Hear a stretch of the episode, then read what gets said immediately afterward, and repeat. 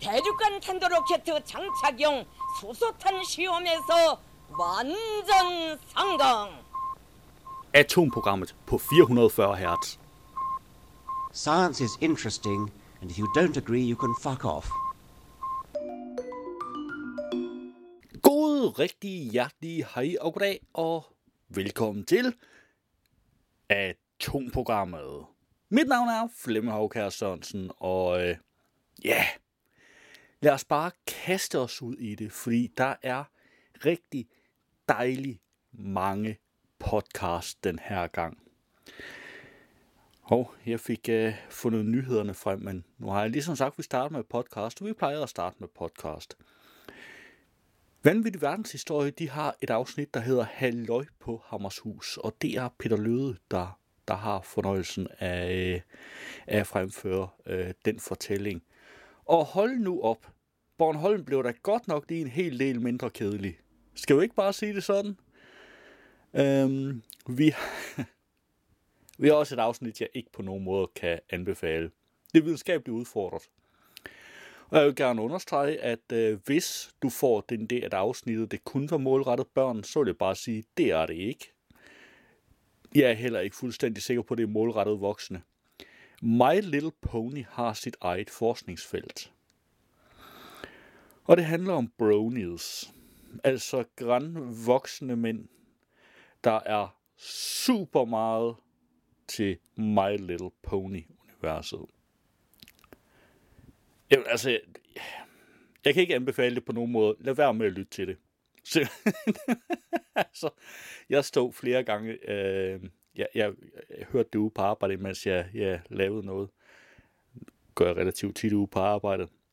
Altså lytter til podcast, ikke laver noget. Så kan man sgu være alle steder. Øh, nej, og, øh, og så stod jeg tit og tænkte, hvad er det, jeg hører? Hvad er det, der siver ind i min øregang? Men øh, ja, lyt til det på eget ansvar. Det kan ikke anbefales. Vi har også en omgang rumsnak. Det handler om gigam, gigantiske gammablind. Gigantiske gamma glimt. Kan, det er altså virkelig svært med, med ord med flere stavelser, det kan du nok høre, ikke også? kan give ny viden om det tidlige univers. Og det kan til gengæld anbefales fuldt ud, helt og aldeles. Bare giv den gas. Og øh, videnskab.dk, de har øh, rystet et nyt afsnit af Våg at vide ud af ærmet. Ny tuberkulosevaccine kan forklares med chokolade. De bruger simpelthen en chokolade til at forklare en tuberkulosevaccine. Det er fabelagtigt godt podcast. Altså hvad som helst, der kan tage noget så kedeligt som vacciner, og så kombinere det med noget så herligt som chokolade, det er jo altså, hvad kan jeg sige, uover det kan anbefales. Der er også en omgang rationauterne hvordan blev alfabetet skabt? Og her antager jeg, at de fleste af os kan stave vores eget navn, også selvom vi ikke går i skole. Nej, okay. Øh, det giver mere mening, når du hører klippet. Det er selvfølgelig en podcast for de yngste, og der er det måske ingen selvfølge, at man kan stave sit navn, når man ikke går i skole. Og vi har også her Science Stories, vores drilske solsystem. Og her vil jeg lige sige, det er ikke en færre titel til podcasten, fordi det er ikke vores solsystem, der driller. Det er computermodellerne af vores solsystem, der, øh, der driller. Men øh, ja, det var en dejlig masse podcast. Det samme kan det desværre ikke sige som nyhederne. Der er faktisk øh, nøjagtigt lige så mange nyheder, som der er podcast. Nej, det passer faktisk ikke. Der er en nyhed færre, end der er podcasts. Ugens nyhed, det er fantastisk fund afslører, at 31.000 år gammel amputation var en succes.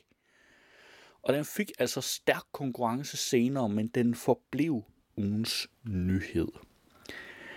Vi har også en her. Drillske idéer skal undersøges. Kan planter optage gasarten metan i stedet for CO2 i fremtiden? Og det er da egentlig meget interessant. Fordi det planter gør, det er, at de optager CO2. Så bruger de C, og så spytter de O2 ud. Øhm, og metan, det er øh, HC4. Så det vil sige, der er også noget... øh, Er det HC4? Nej, CH4. Der er fire brintatomer. Altså, nu skal Flemming lige, lige tage sig sammen her. Øhm, men i hvert fald, så, øh, så er der jo også noget C, som planten kan bruge, og så skal den sådan set bare spytte, øh, spytte H4 ud. Øh, eller to gange H2, må det jo så blive. Øhm, så egentlig skulle man tro, at processen var lidt den samme. Nå, øhm, lad os hastigt komme videre. Ny forskning. Sukkerfri solvand øger risikoen for hjerteproblemer. Og hvis du tænker, det er da ikke særlig nyt. Nej, nu er der bare endnu studie, der har, der har øh, peget på det. Og vi har forskere advarer, Middelhavet er overophedet.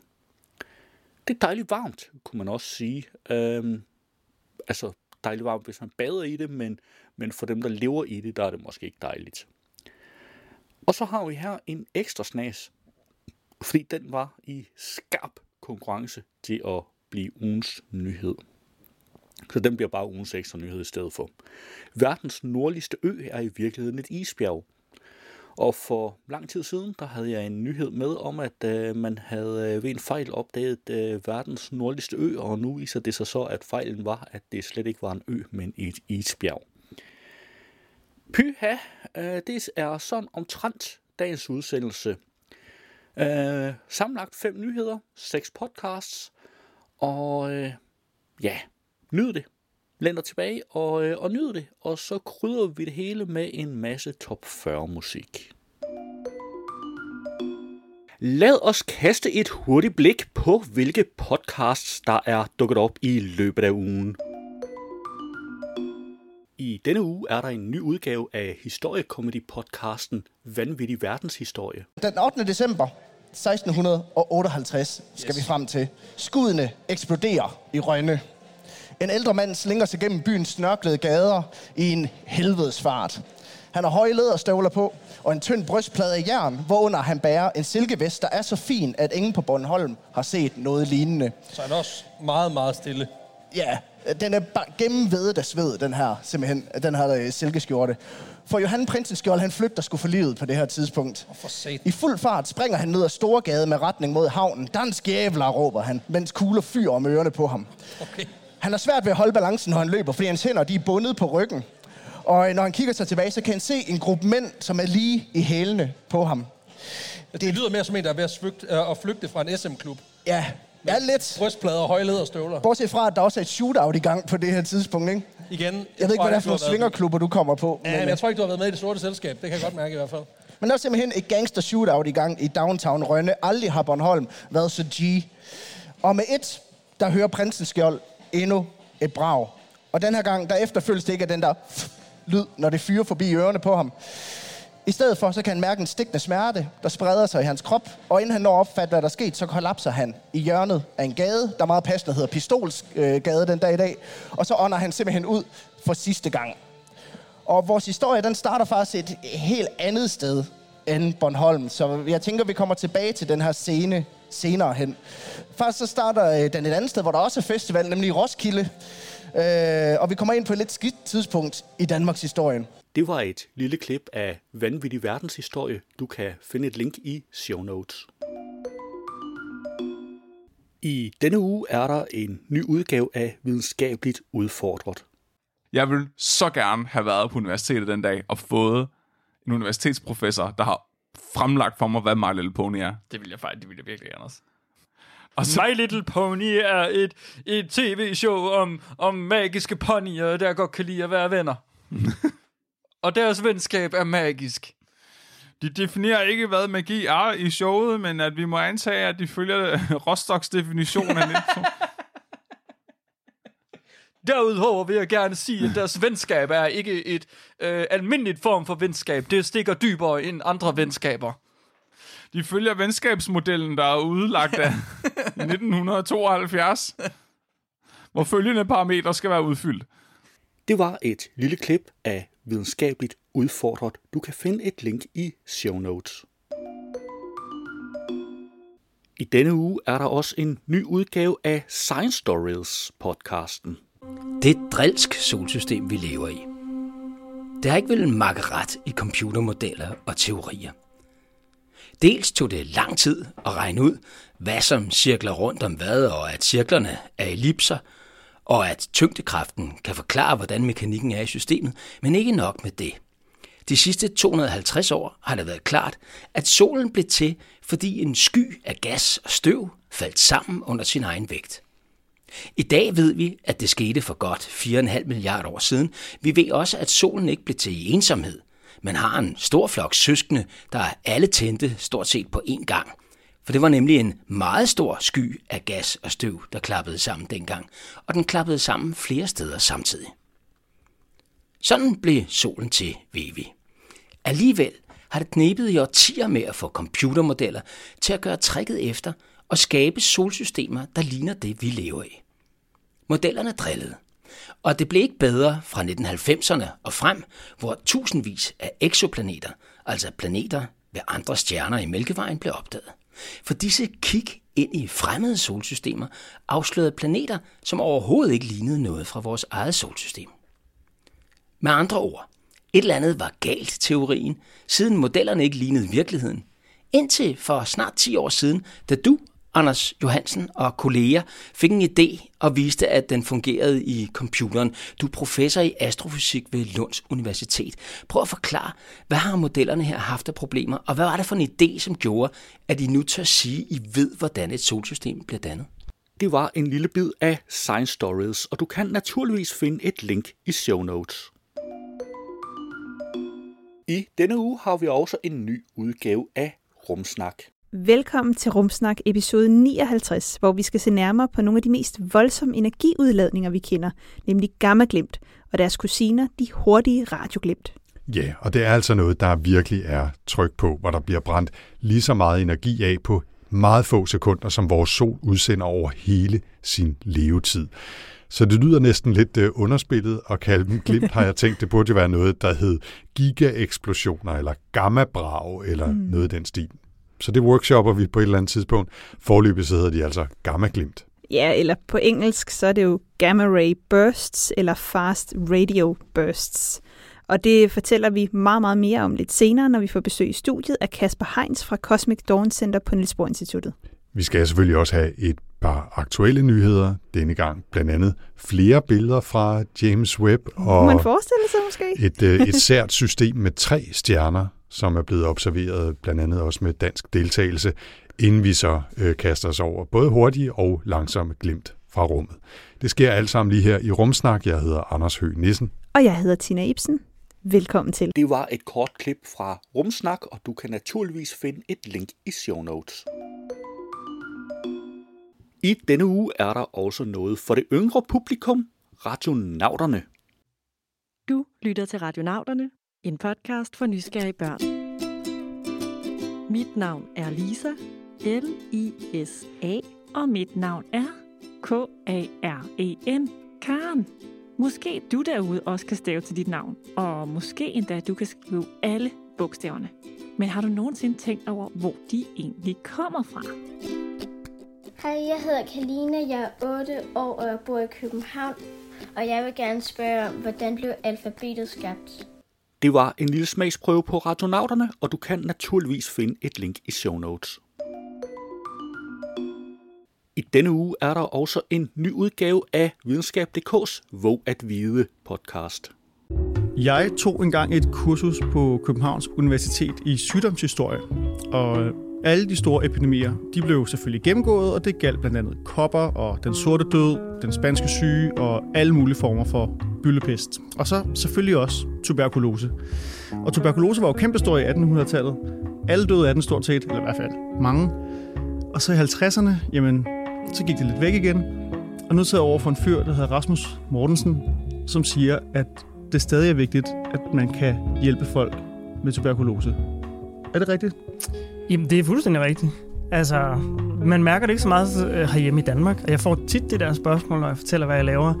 Øhm, men faktum er, at tuberkulose stadig er et kæmpestort problem globalt, og, øhm, og det, det er helt klart noget, vi som globalt samfund bør beskæftige os med. Jamen, velkommen Rasmus Mortensen. Du arbejder på at lave en ny type vaccine mod tuberkulose, Og det er omdrejningspunktet i denne Hvor at Vide podcast, som er lavet af videnskab.dk og er sponsoreret af og lavet samarbejde med Danmarks Frie Forskningsfond. Mit navn er Peter Ørbæk, og Rasmus, du er leder af TB Vaccine Research på Statens Serum Institut, og dit forskningsprojekt er støttet af Danmarks Frie Forskningsfond. Velkommen til. Det var en lille smagsprøve på Våg at vide, og du kan naturligvis finde et link i show notes. Det var et overblik over ugens podcasts.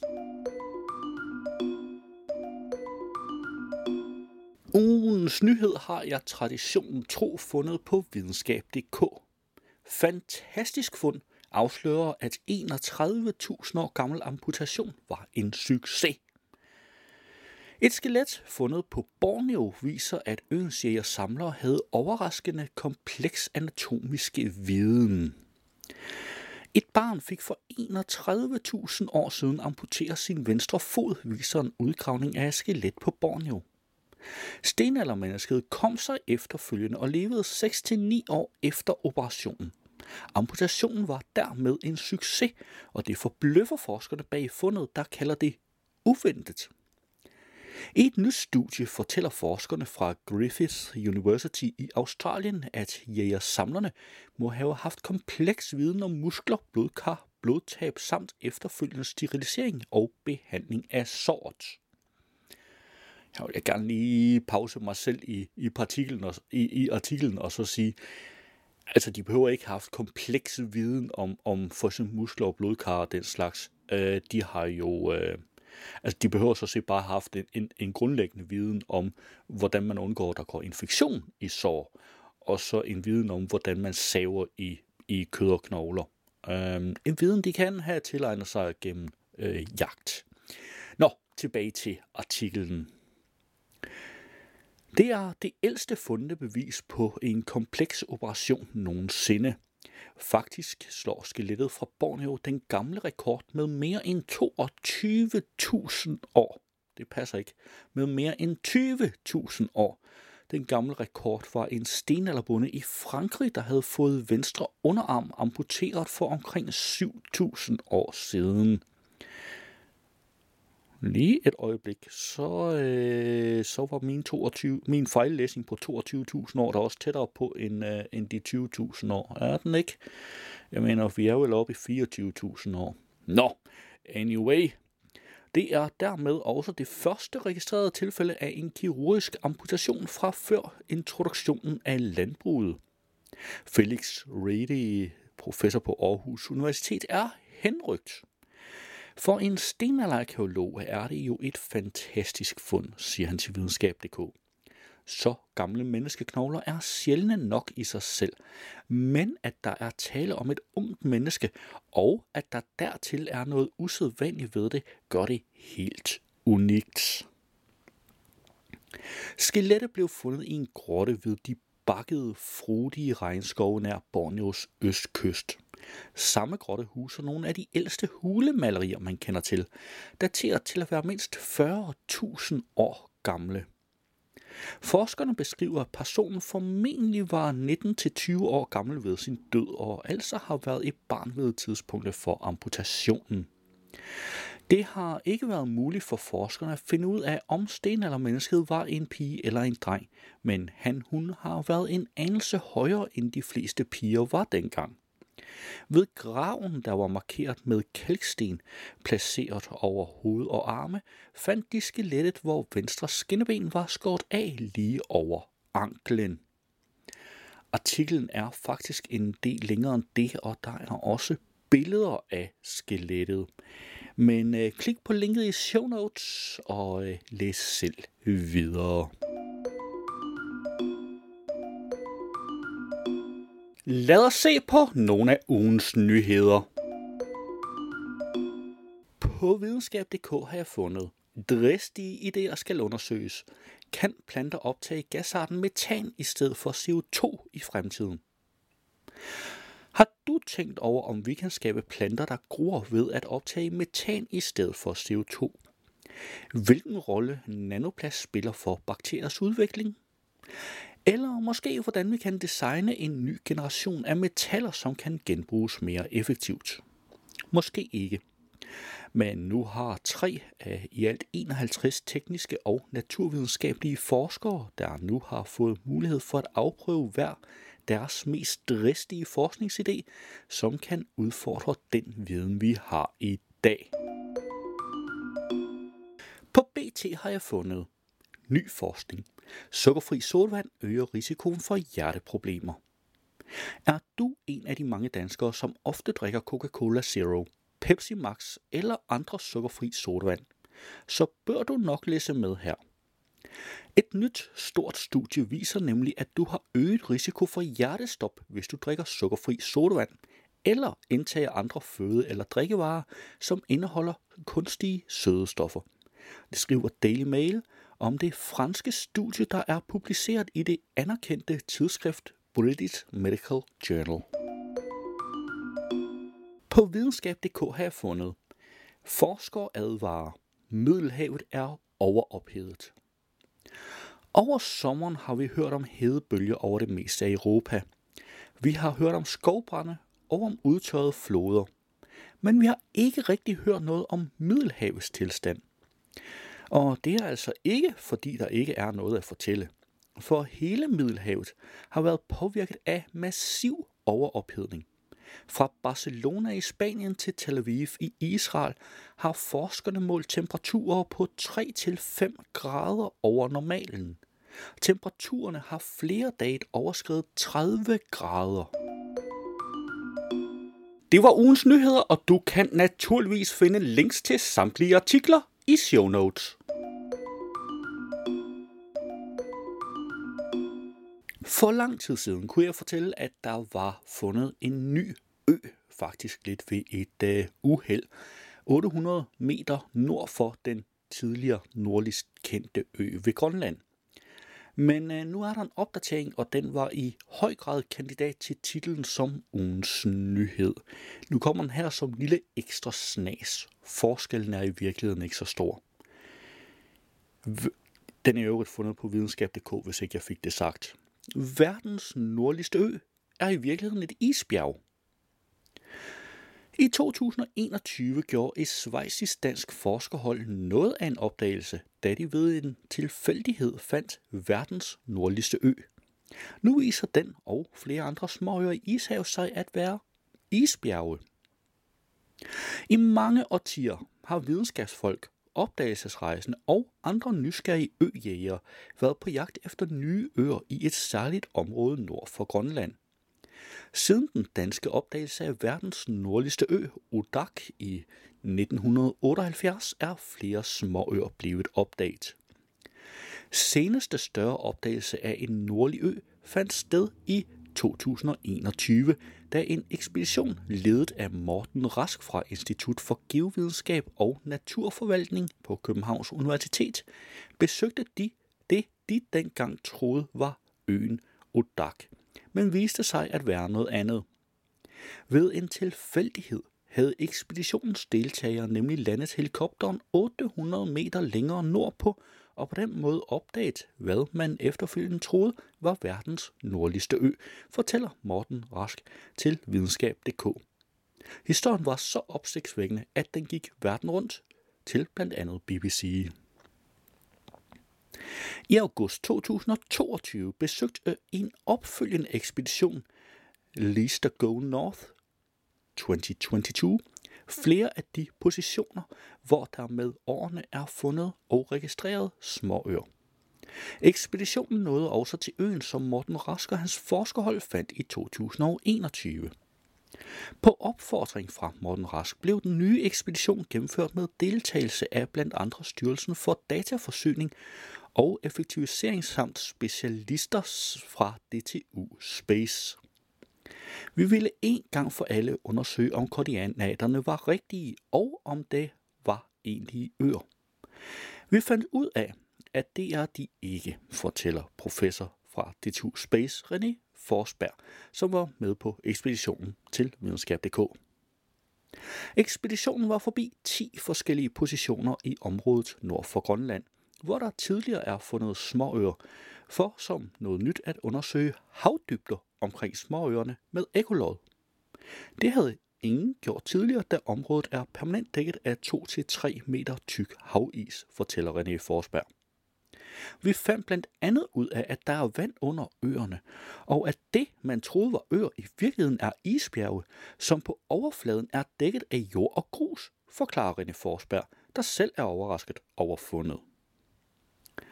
Førhen har man troet, at isbjergene var små øer, dannet af såkaldt morænemateriale fra havbunden. Det er småsten, jord og andet materiale på havbunden, som presses sammen og op mod overfladen af enorme stykker havis. På grund af lavvandede områder har det kunnet danne nye øer, der ofte kun stikker et par meter op over havoverfladen. Det fænomen er forklaring på småøerne, der i løbet af de seneste 40 år er blevet optaget i, opdaget i området nord for Grønland. Jeg har flere gange været i området, og det var helt oplagt, at det er øer, som er blevet til af den tykke havis, der har lavet en bulldozer-effekt, når storme fra nord presser isen mod land, siger René Forsberg. Der er særligt to overraskende fund i det her. Det første er, at vandet faktisk er relativt dybt, meget tæt på land i det her område. Det troede vi ikke. Det andet er, det, der nu viser sig at være isfjælde, kan danne noget, som ligner øer, fortæller han til videnskab.dk. De er helt flade på toppen og dækket af så meget mudder, kaldet supraglacialt materiale, at de ligner helt almindelig jordoverflade. Begge dele ser vi meget sjældent på isfjælde, og det har også snydt os alle siden 1978, hvor den første såkaldte ø i området blev opdaget, forklarer Morten Rask. Og øh, artiklen den er faktisk en lille smule længere end det, men øh, vigtigst af alt er alle billederne. Så du kommer lige til at skal en tur ind forbi linket i CEO Notes. I denne uge er der ved redaktionel afslutning endnu ikke kommet en ny udgave af NASA's nyhedspodcast This Week at NASA. Derfor springer vi den over. Det var atomprogrammet for denne gang. Du skal have tak, fordi du lyttede med, og vi lyttes ved næste gang. Atomprogrammet er hjemhørende på 440 Hz. Du kan finde mere på 440 Hz.net.